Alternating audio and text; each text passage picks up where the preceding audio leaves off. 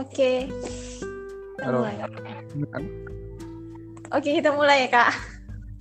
Eh, bising nggak? Enggak sih, di sini enggak berisik. Nggak apa suaraku sampai di sana noise-nya kurang kan? Enggak denger kok.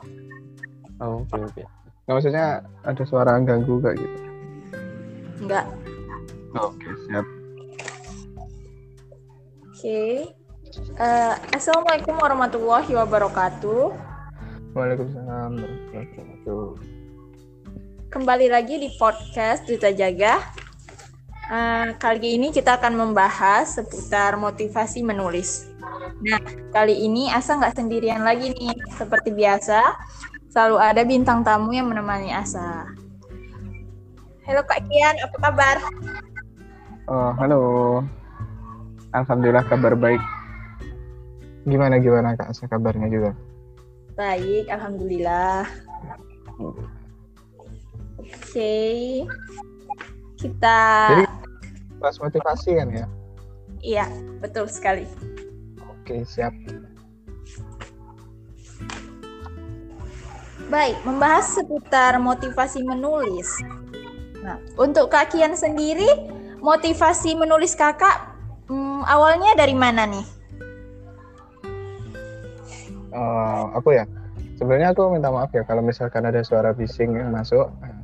Jadi kalau untuk motivasi menulis itu pertama-tama dulu sih nggak ada apa namanya kayak pengen dari nggak ada. Karena menulis bagiku itu kayak bagian dari catatan hidup gitu ya. Jadi apa yang menurutku berkesan aku tulis aku tulis. Nah dan punya sedikit nuansa lebih motivated gitu waktu ikut KMO. Jadi di situ motivasiku adalah ingin berkarya lebih baik dan berbagi manfaat eh, ke orang lain melalui literasi khususnya gitu. Itu sih apa motivasi terbesar gue. gitu. Karena satu-satunya yang bisa kita tinggalkan dan long lasting ya. Long lasting itu pasti karya kita. Oh iya ya, paham. Berarti kalau Kak Kian tipe yang ngalir aja gitu ya. Ya, benar. Kalau dari Asa sendiri sih dulu malah nggak kepikiran buat nulis. Cuma Begitu ya? dulu lucunya karena pernah kan dulu uh, waktu SMP disuruh buat cerpen gitu tentang pengalaman masa lalu gitu. Iya. Pengalaman memalukan. Nah, di situ guru Asa bilang, "Kamu bagus nih kalau jadi penulis gitu. Kayaknya uh, pandai menuangkan perasaan ke dalam sebuah tulisan." Dari situ Asa baru sadar, "Oh, iya ya, baru deh mulai nulis-nulis sampai sekarang." Oh gitu ya. Oke oke. Jadi apa? a- Ada feedback dari orang lain ya. Iya, Jadi- karena Ini apa? Mau menanyakan ke hostnya nih ya. A- Kak Asa sendiri itu eh, tipe pribadi yang ekstrovert atau introvert sih kak? kalau Asa sendiri lebih ke introvert sih. Oh gitu.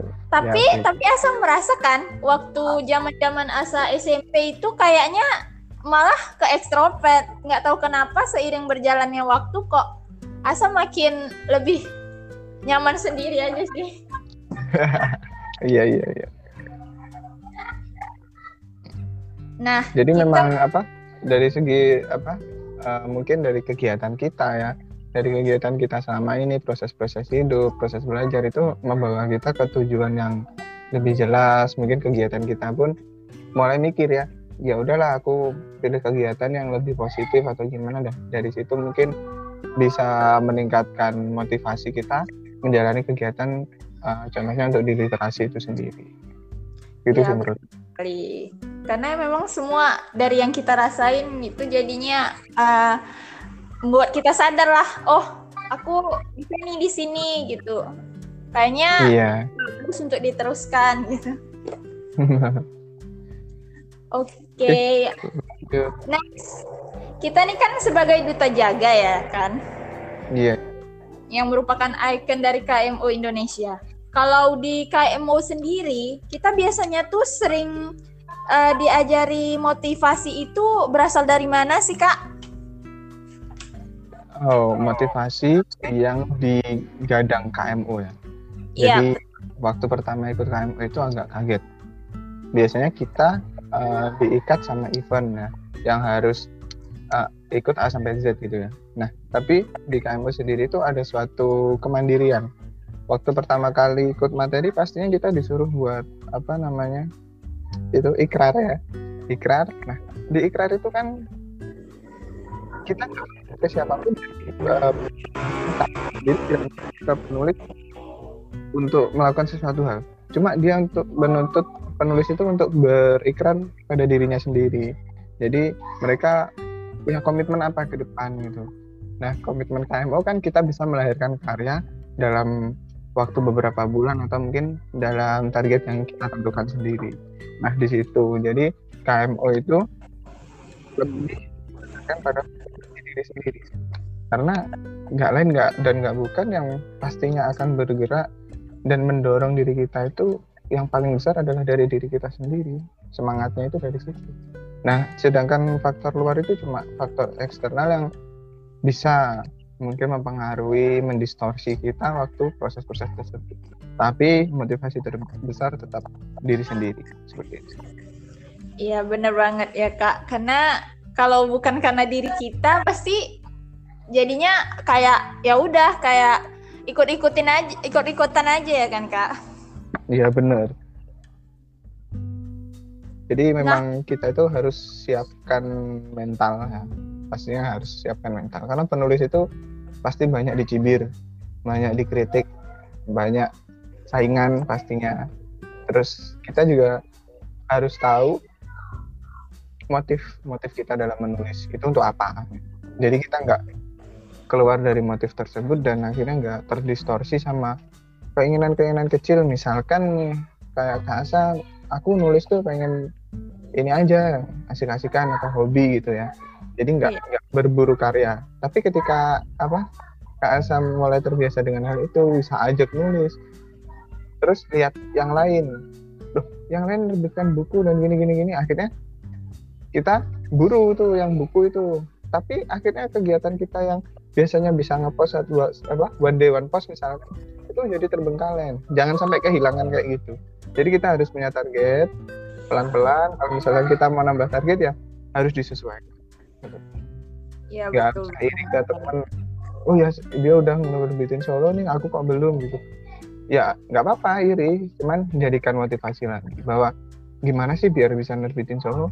Nah kita kembalikan ke kita oh ya aku dewan post lebih baik dewan pos ini aku perbaikin. Misalkan aku buat suatu kumpulan apa misalkan suka nulis quote ya kumpulan quote gitu. Nggak masalah. Jadi kita nggak harus melirik apa yang orang lain capai tapi kita buat pencapaian. Banget kak. Soalnya kalau asa dulu kan lingkungan asa bukan lingkus, lingkungan yang suka sama literasi gitu. Jadi ketika di madrasah madrasah aliyah hmm. teman-teman merasa aneh sama Asa kan Asa hobinya kan nulis ya. Mm-hmm. mereka jadi sering kayak nganggap Asa tuh aneh gitu. Mm, ya ya padahal kan ya, memang Asa nulis uh, karena diri Asa sendiri nggak mengganggu mereka juga gitu. Ya tapi misalkan ada hal seperti itu tuh hal yang wajar ya. Rata-rata hmm. penulis itu rata-rata ya dia bukannya berawal dari memang lingkungan itu penulis. Ada mayoritas kayak gitu. Jadi kita misalkan uh, gimana kayak aku dulu aku bukan orang yang datang dari lingkungan literasi atau yang pendidikan bahasa dan sebagainya. Tapi ketertarikan bahasa itu udah sejak SMA sih. SMP pun sudah nulis. Ya nulis nulis puisi dalam tanda kutip bucin gitu kan ya. Maklum generasi alay kan ya. Ya, ya wajar wajar. Ke, ke, ke depan aku juga mikir kalau cuma kayak gini aja nggak ada apa namanya nggak ada manfaatnya. Jadi cuma bikin status galau. Orang nilainya galau mungkin ya tapi padahal kita itu menghayati apa namanya keadaan menghayati situasi kayak gitu dan me, apa, menginterpretasikannya menjadi sebuah tulisan nah kadang orang mikirnya apa sih alay eh lebay gini gitu padahal tulisan itu sendiri akhirnya bisa memberi inspirasi ke orang lain. Iya kan betul. Ya, ada pepatah mengatakan bahwa buku itu jendela dunia. Nah, pastinya setiap orang yang menulis itu dia menuangkan pengetahuan, pengalaman, perasaan dan sebagainya.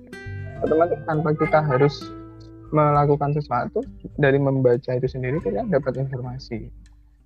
Nah, dari situ aku pikir ya ya udah kita bergelut di, di literasi tapi yang lebih bermanfaat. Memang kalau berawal dari non literasi itu nggak ada masalah, sebenarnya gitu. Jadi kita itu memang nggak harus datang dari apa tempat yang sama atau titik yang sama. Justru malah yang datang dari tempat yang berbeda itu lebih memberikan uh, kesan. apa namanya?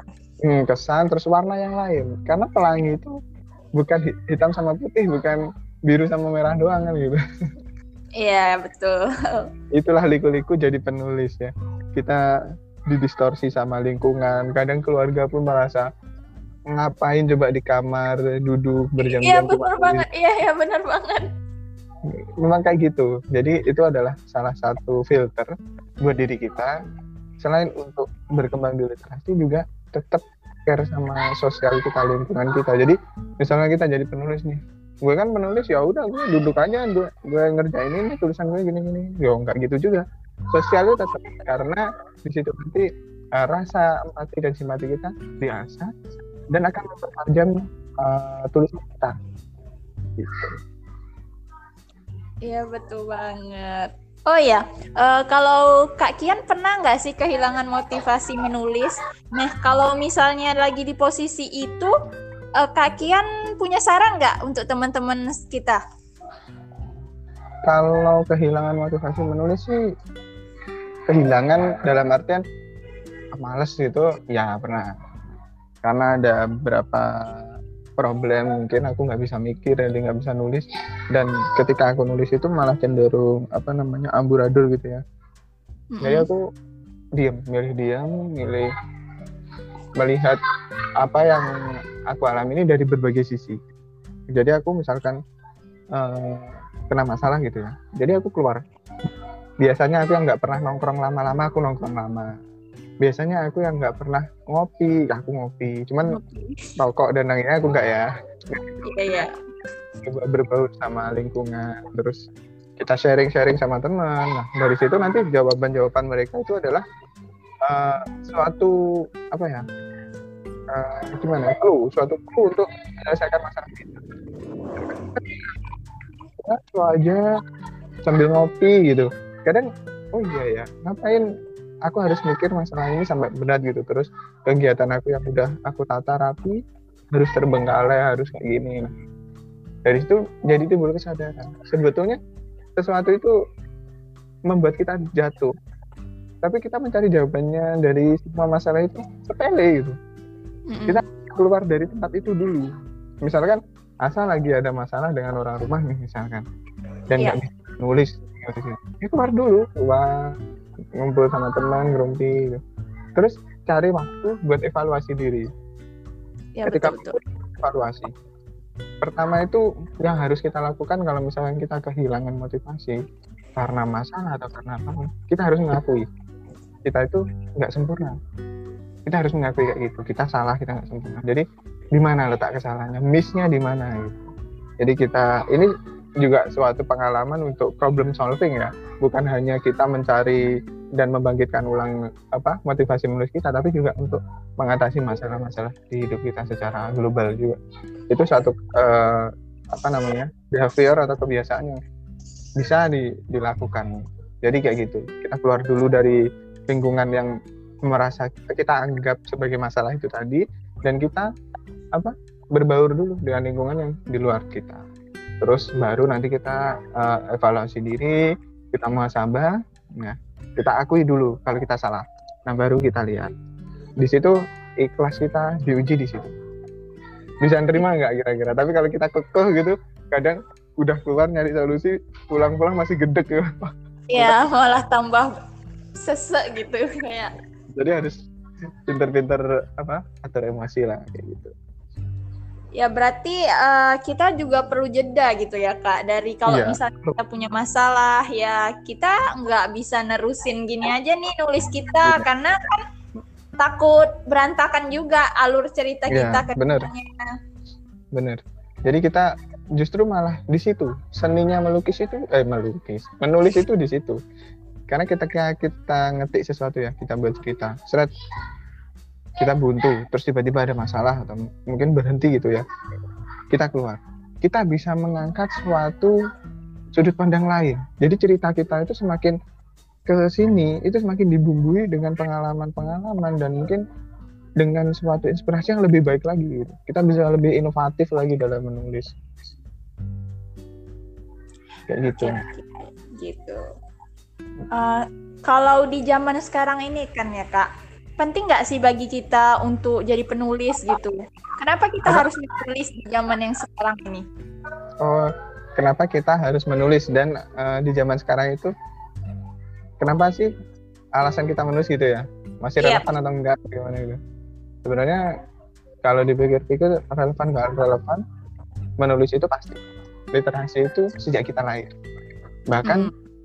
Sejak kita diajari menulis huruf A, baca huruf B, C dan seterusnya itu itu udah udah masuk literasi kan gitu. Karena literasi itu bukan hanya soal merangkai kata yang indah-indah mikirnya orang gitu buat cerita cerpen enggak. Literasi itu enggak kayak gitu. Literasi itu dia tujuannya. Kalau kita gunakan untuk komunikasi berarti literasi verbal, literasi kita dengan orang lain kayak gitu kan literasi yang berkomunikasi dengan orang lain terus public speaking itu termasuk literasi karena kita harus menyusun suatu informasi agar mudah dicerna, mudah didengar, mudah diingat ya. Jadi sebenarnya literasi itu nggak hanya soal cerpen, novel, puisi dan lain sebagainya. Tapi juga dari segi kita ngomong kayak gini, kalau misalkan kita bukan orang literasi ya, kita ngobrol kayak gini, nanti lain gitu. Iya betul banget. Pemilikan bahasa, pemilihan diksi itu lain. Jadi, eh bahasanya tinggi banget. Oh ini orangnya udah berpendidikan, oh, belum tentu. Siapa tahu dia suka baca, Nah, suka baca terus kosakata banyak, dia tahu artinya, dia pandai menggunakan kata, dan akhirnya di situ. Sih peran literasi. Jadi literasi itu kenapa eh, penting nggak sih menulis gitu ya? Penting, menulis itu penting. Karena menulis itu suatu kegiatan yang memberikan beberapa rangsangan sekaligus. Misal kita menulis itu ya pasti menggerakkan tangan. Mata pasti melihat tulisan. Otomatis kita membaca. Pikiran pasti ingat-ingat. Baik itu dari segi penulisan, dari segi memori ya. Misalkan kita lagi nulis nih di sini. Pikiran pasti mikir. Construction artinya apa? Kan konstruksi kan. Berarti kan mengenai bangunan dan lain sebagainya. Akhirnya timbul mind map. Nah, pikiran terpecah, akhirnya timbul Disebutkan dengan aku pernah lihat bangunan bagus banget gitu. Akhirnya ngayal, ngayal, ngayal. Dari situ nanti bisa lahir ide gitu. Itulah sebenarnya kenapa harus menulis dan apakah menulis itu penting? Penting banget. Karena kegiatan menulis itu merangsang diri kita untuk belajar, selalu mengaktifkan otak kita untuk selalu belajar. Ya, berarti dari pembahasan kita kali ini eh, eh, kesimpulannya motivasi itu bisa dari mana aja, asal diperkuat dengan keyakinan diri kita dan tekad kita. Karena tanpa tekad kita, pasti sesuatu itu nggak akan berjalan ya kan kak? Iya benar. Terus kita juga harus tahu ya kegiatan kita itu ranahnya ke mana, nanti tujuannya untuk apa. Jangan sampai kita ikut kegiatan terus buang-buang tenaga, buang-buang masa, buang-buang waktu dan akhirnya berujung sia-sia. Jadi pastikan betul-betul bahwa uh, ke depannya itu bermanfaat dan kita juga merasakan manfaat itu. Karena kita sebagai makhluk sosial pasti uh, bisa selalu berhubungan dengan yang lainnya. Jadi paling tidak berilah hal yang terbaik baik untuk itu diri kita dan lingkungan kita. Gitu. Benar. Oke, sekian dulu podcast kita kali ini. Terima kasih Kak Kian sudah menemani Asa hari ini di Ya, podcast. terima kasih atas Wah, keren banget pokoknya. Lain kali kita ini ya apa live live podcast gitu Oke. ya. Jadi kita Boleh, undang teman-teman gitu buat ikut apa ikut komentar di sini. Nah kita apa kita jadikan mereka itu kayak ikon calon ikon ya buat diri mereka sendiri pastinya. Iya, iya, iya, betul. Oke. Oke. Oke. Ya, Terima kasih juga eh, buat teman-teman yang nantinya mendengarkan podcast ini. Sampai bertemu di podcast Duta Jaga selanjutnya. Assalamualaikum warahmatullahi wabarakatuh.